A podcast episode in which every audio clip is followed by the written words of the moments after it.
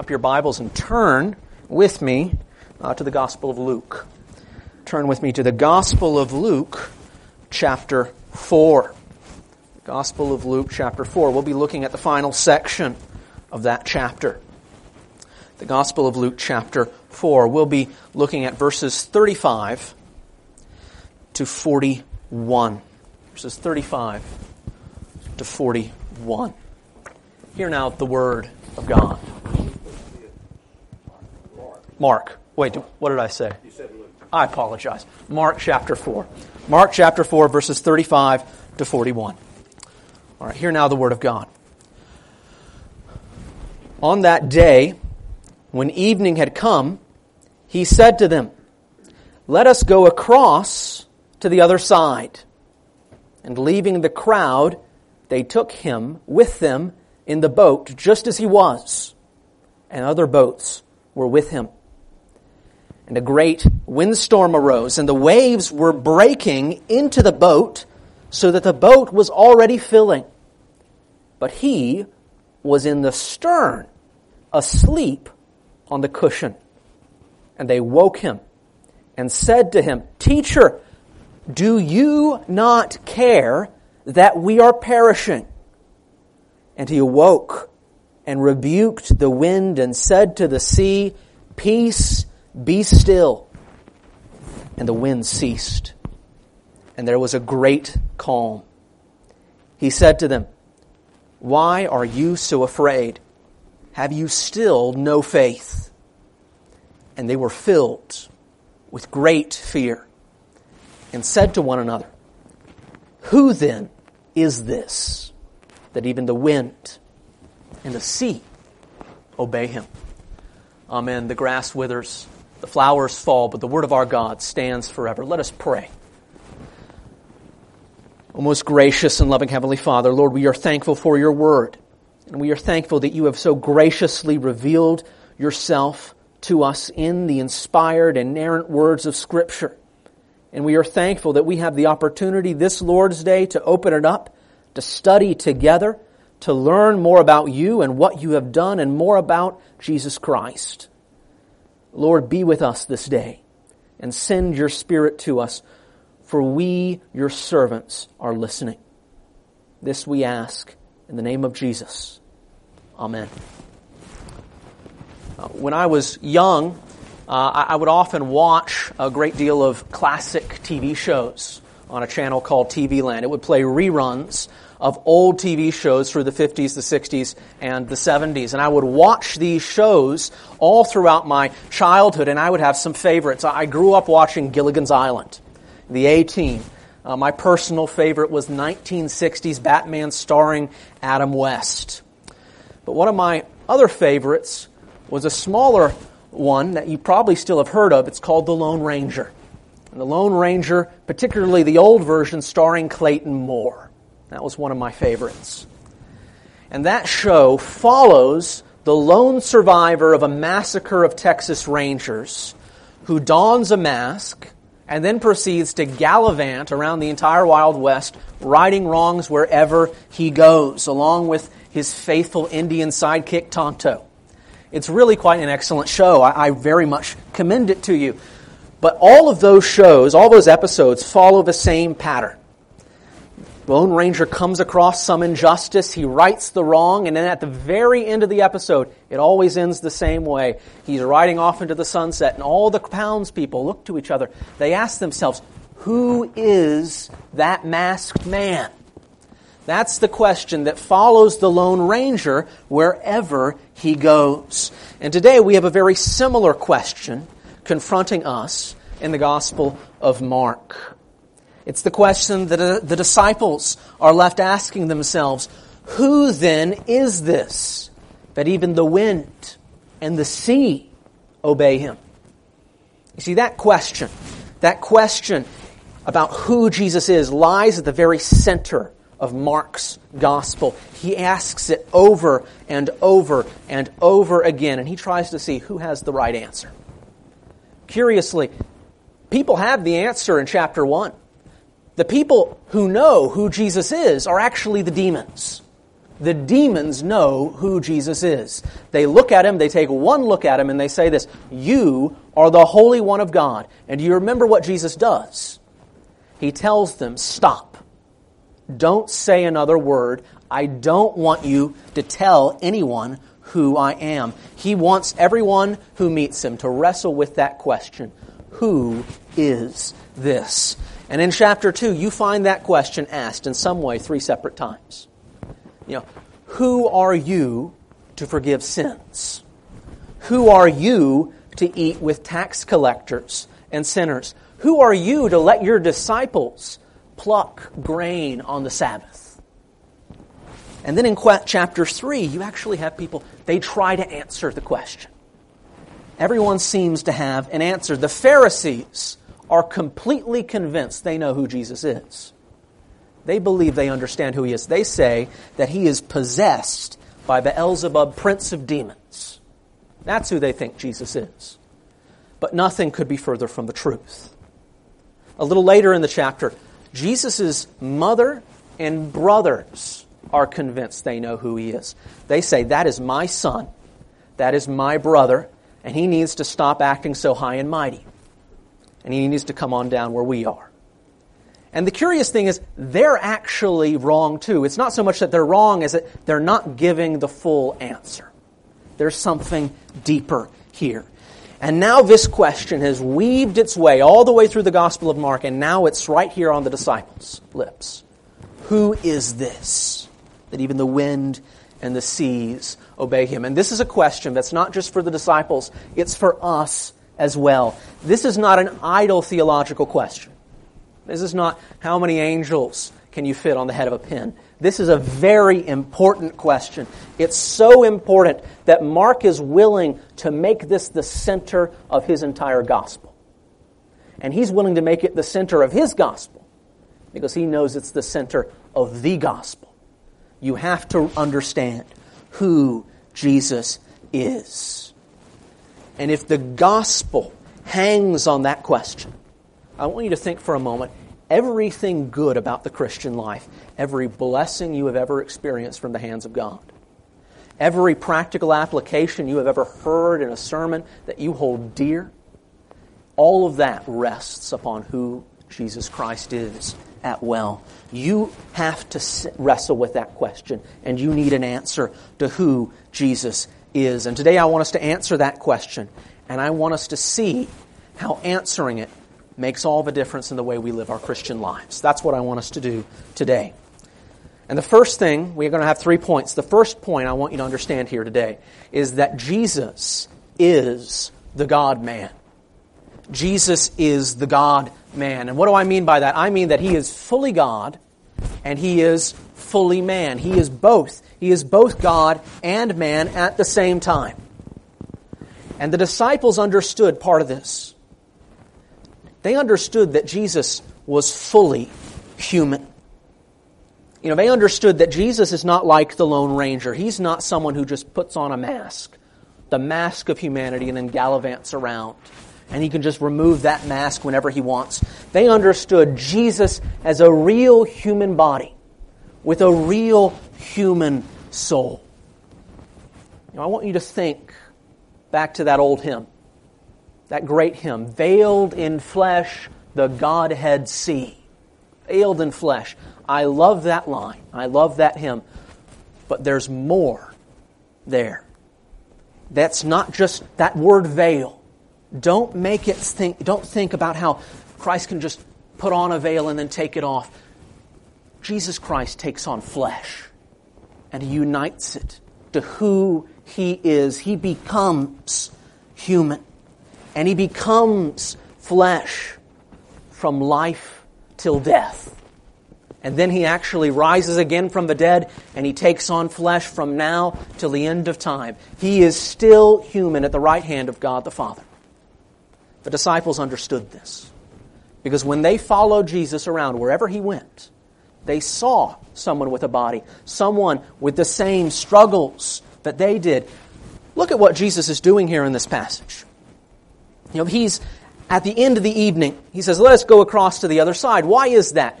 It's because he has just spent an entire day teaching. a giant crowd in the very same boat. And he's been pouring himself out in ministry. And at the end of the day, he is absolutely exhausted and he wants to get away from the crowd. He's trying to get some peace and quiet. And so he heads to the other side of the Sea of Galilee. He understood the need for sleep. He understood the need to eat and to drink. He pours himself out in ministry all throughout his life to the point of absolute exhaustion, with this crowd demanding his constant attention, constant entertainment. And he just wants peace and quiet. Jesus really needs sleep, and that's why he's asleep in this boat. Don't overlook that very simple line. Jesus Christ, God in flesh, is asleep in the stern of a boat. He's not faking. You know, it's not that Jesus actually had one eye open the entire time he was sleeping. You know, he actually needed sleep. He is fully asleep in that boat. He is so exhausted that the, the wind is coming up, the waves are sloshing into the boat, the rain's pouring down, and he doesn't wake up. He is that exhausted. He is so exhausted that he is absolutely dead asleep, even though there's yelling and screaming all around him. Christian, you have a Savior who is able to sympathize with that feeling of absolute exhaustion when you roll into bed later tonight or any night this week. When you just fall flat asleep and you wake up tired, Jesus understands that feeling because he is fully man. We have a Savior who is a human. He is truly man. But he's also fully divine. He's fully human, but he's also fully divine. And we see that in this passage, in the way that he performs this miracle. You know, I want you to understand something. The disciples were not so much wowed by the fact that Jesus did a miracle as how he did the miracle. You know, what do I mean by that? The disciples believed miracles were possible. The disciples were good Jewish boys who had been raised on their Mosaic shorter catechisms from birth, and they understood miracles are possible. And they have seen miracles. They have seen Jesus perform miracles time and time again. But when they see Jesus perform a miracle, they just say, that's like an Old Testament prophet. I know what category to put that in. That's an Old Testament prophet miracle there. They even wake Jesus up expecting a miracle. You know, why do they wake their teacher, you know, who's sleeping in a boat? Why aren't they trying to save the boat? Does Jesus really actually matter? There's like a dozen of them in the boat. Why is one extra person being up and around matter? They're expecting some sort of miracle. But they're completely unprepared for what Jesus does and the way he does it. They're unprepared for the scale of what Jesus does. Because what does Jesus do? He merely speaks and he silences the wind. And with his own voice, he stilled the sea. And with that, the disciples realize something. They have just watched a miniature reenactment of Genesis 1. Every single one of them there that day in that boat understood that creation had just responded to the voice of its maker. That only someone who had created all things, created the winds and the sea, could possibly have spoken with such authority and such power. It is only God who speaks in the Old Testament and then things happen. That is a sign of God. It is God who speaks and then creation just follows. No one in that boat that day could have confused Jesus with Elijah. All of them would have understood something greater than Elijah is here. There is someone greater. Who is this? And the answer, it is Jesus Christ, fully God, fully man. Now, I want you to notice something else here. The disciples probably didn't realize this immediately, but Jesus is actually showing his divinity in the storm before he even wakes up. You know, we believe and confess as Christians that the same man asleep in the boat that day was simultaneously very God of very God. And he was upholding and directing all things, even while he was asleep, by, as the, the very word of God and by the power, as, a, as the power of God. And so if I can put it this way, does God direct all things? The answer is yes. And so Jesus was directing the storm. Even while he's asleep in his humanity, he is watching over his disciples in his divinity. He is right there. He is the one who stirred up the storm, and He is the one who calmed it. Everything is controlled by Jesus Christ. All things, creation itself. We get to see here the weakness of Christ and the power of Christ so close to each other, indeed overlapping. And we get to see who Jesus is. And that's a wonderful thing for, we, for us to see here today because we get to understand more about our Savior, more about our great high priest, and who he is. That's the first point I want you to understand. Jesus is the God man. The second point Jesus cares for us.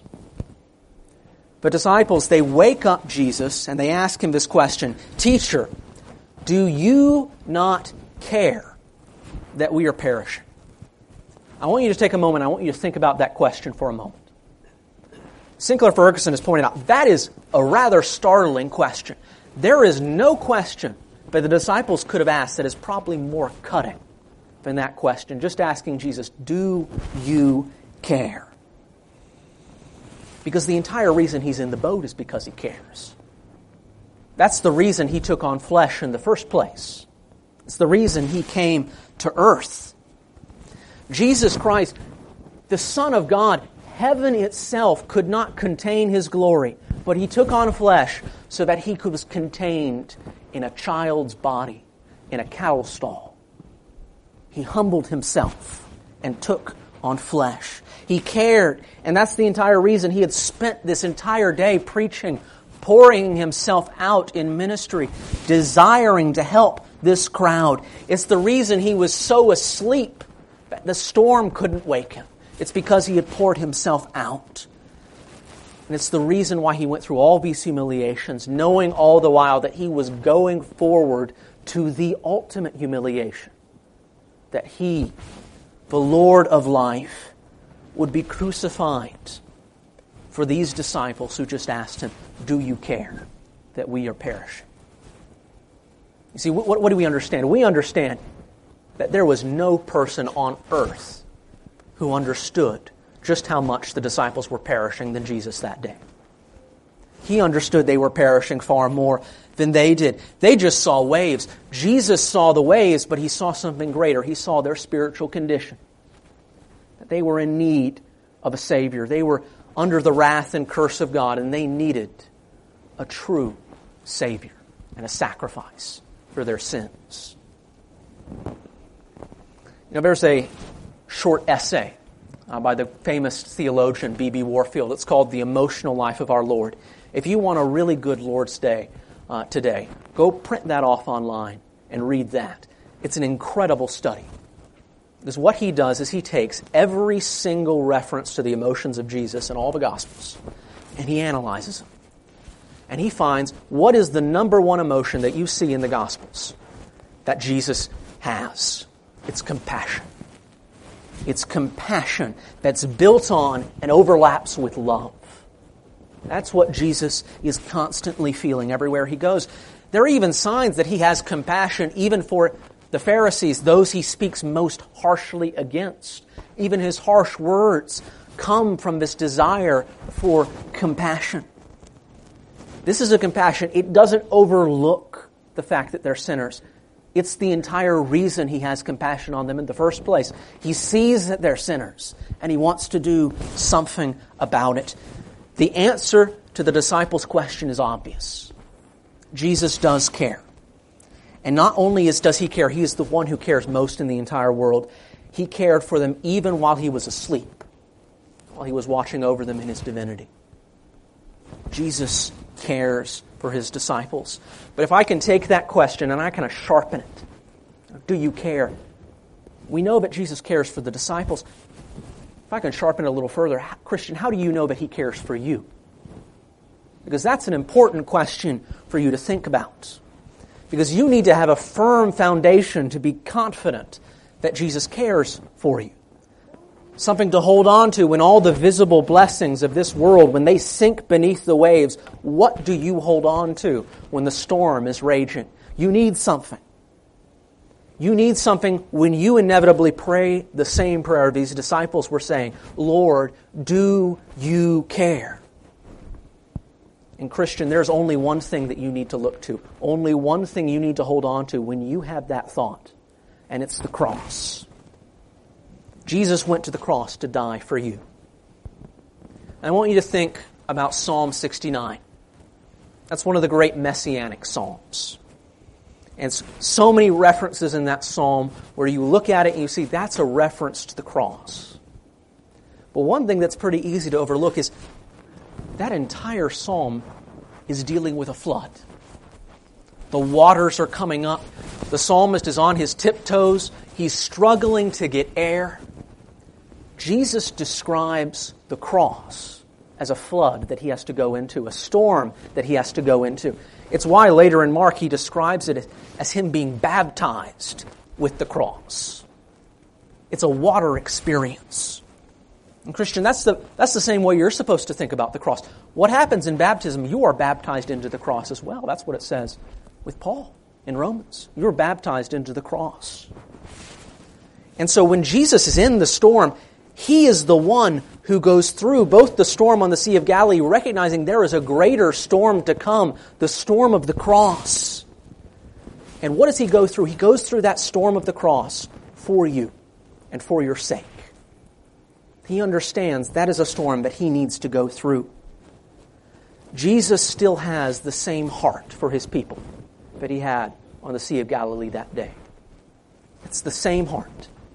He loves you the same way that He did when He created the world, indeed before He created the world. That's what we mean when we say that God is changeless. It means that when you understand the magnitude of the love of God for you in Jesus Christ, you can know that that doesn't waver the slightest fraction of an inch for all eternity. It is changeless. And that's something you can hold on to. That's who our Savior is. He is the one who cares for us. So, Christian, there's one final point I want us to talk about today. Jesus is the God man. Jesus cares for us, but finally, Jesus is who we can trust. Now, if I can tell you this, I've actually kind of tricked you. The reason I've structured my sermon the way it is is because it's one large argument. The first two points build to the third. Jesus is the God man. And Jesus cares for us. Therefore, we can and should trust in him. Because only once you understand those first two points does this third point come forth. You know, if I can put it this way, Christian, if you want to trust in Jesus, you cannot possibly trust him without understanding that he is fully God, fully man, and that he cares for you. You cannot properly trust in Him without understanding those two things. And that might seem really boring and really logical and just very irritating to you. But why am I making you understand this? It's because when you're going through the middle of a crisis, what do you need? You don't need your emotions. You need to work a gospel logic through your minds, to work inside your heart, to work inside your soul so that therefore you can hold on to that. What is a, what is a giant storm in your life, a giant trial? By definition, it means that you're topsy turvy. You don't know what end is up, what end is down. Your emotions are not what you hold on to. You hold on to the promises of God. And you hold on to those things. And that's what you live your life with. You work your heart you work those promises deeper and deeper into your heart till your heart starts to sing with the praises of God. That's what you do in the crisis. It's not just blindly trusting emotion, it's relying upon the promises of God. And someone, only someone who, with the power of creation itself, can deal with our storms and only someone as caring as Jesus can be implicitly trusted to help. You need both of those things to trust in Jesus Christ. And so what we must what must we do? We must cast all our cares and all our concerns and worries upon Jesus and depend upon him moment by moment for all of our lives and for every breath we take. That's what we're called to do as Christians. Now that seems incredibly easy for us to say. That's something that we as Christians can say together every single Sunday, and we can just throw that out there, and it seems so easy. But the truth is, that can be really quite difficult. When you go through the nitty gritty of your Christian life, you understand that that's the devil's in the details and how that works out. You know, if I can put it this way, there's a difference between what the trust of the disciples looks like in this passage and what the trust that you need to have in Jesus looks like. And yours, if you don't understand that trust, that difference in that trust, you're going to have a very difficult life. The disciples are in this boat, and they should have understood Jesus Christ, the Son of God, is here with us. Not a single one of us is going to die today. Not one of us. This boat isn't going down. We're going to make it to the other side of the Sea of Galilee. He's going to the cross. He has this appointment with the cross, and he's going to keep it. The disciples should have understood that. No one was going to die that day. What does our trust in Jesus look like? It's a little different. It's a little more complicated. We don't trust Jesus to keep us from death. We trust Jesus to keep us through death. From versus through. We trust God to supply all our needs in this life till our time comes to go. And then we trust us, we trust Him to carry us through death into a blessed eternal life with Him forever. That's what our trust is in. That He will keep us through death itself. Not one of us has a promise from God that we're going to make it through the rest of the day. Not one of us has a promise from God that we're going to have a perfectly happy life in every single possible way. Indeed, He actually promises us persecution and difficulty. And, Christian, if you just look through history, what is the uncomfortable reality? Christians die, and they die all the time. You know, and the more you're connected to the church and the older you get in life, the more you understand some people die in tragic ways. And what are you supposed to think when you see a fellow Christian's boat sink beneath the waves of this life? What are you supposed to think? Think. You're not supposed to think, God, do you care? You're not supposed to think, God, you have been unfaithful. You're supposed to recognize this God has promised us trials, He's promised us storms, but He's promised to be with us through those storms and to work all things together, both for His glory and for our good. And so when you see a fellow Christian's boat sink beneath the waves, you're supposed to understand they still made it to Canaan's happy shore on the other side. They, un- they make it. Indeed, they actually take a shortcut. They get there before us. And beloved, when the waves come and they threaten to swallow us, you need to understand there is only one person in this entire world that you can trust and who has the power to say to your soul, Peace, be still. And it is Jesus, the one who was swallowed up by death and the one who's been through this storm before, the one who is actually in control of the storm the entire time. That's who we need. We need the one who as the, as the hymn says, the one who plants his footsteps in the sea and rides upon the storm. That's who we need. We don't know where the path of our lives go. Well, only God knows that, but we can trust that He will lead us through our lives, through our deaths, and into life eternal with Him forever. Christian, what, what are we supposed to do? We're supposed to follow Jesus in the path He walked. Jesus went into the storm of the cross. We go into the storm. We take up our crosses and follow Him. And we understand that we follow in the footsteps of Christ. And we know that there will be another side to the storm. And that we will be with Him, with Christ, in heaven for all eternity. And we will be with Him forevermore. That's who we will be with. And that's what we will enjoy. Christian, I know of no better way than to end with the words of that great hymn. Who is this? Tis the Lord of all creation, who this wondrous path has trod. He is God from everlasting and to everlasting God. Tis our God, our glorious Savior, who above the starry sky is for us a place preparing where no tear can dim the eye.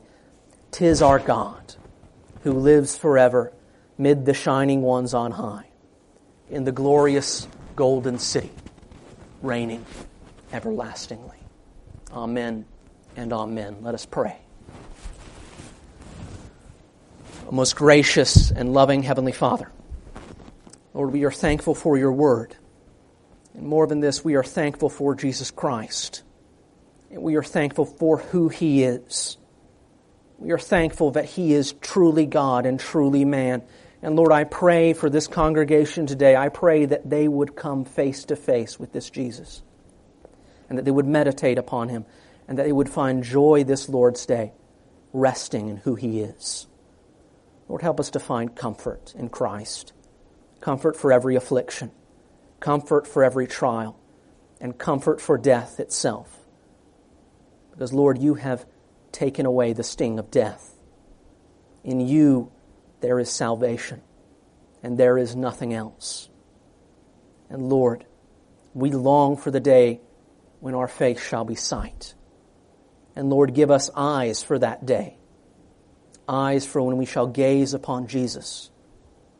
And Lord, and until that day, be with your people and help us to live as spirit filled pe- people, pilgrims in this strange land, going on to heaven, to Canaan's happy shore. This we ask in the name of our great and wonderful Savior, Jesus Christ. Amen. Christian, receive now the benediction of God given to you. May the grace of the Lord Jesus Christ, the love of God the Father, and the fellowship of the Holy Spirit be with you all. Amen.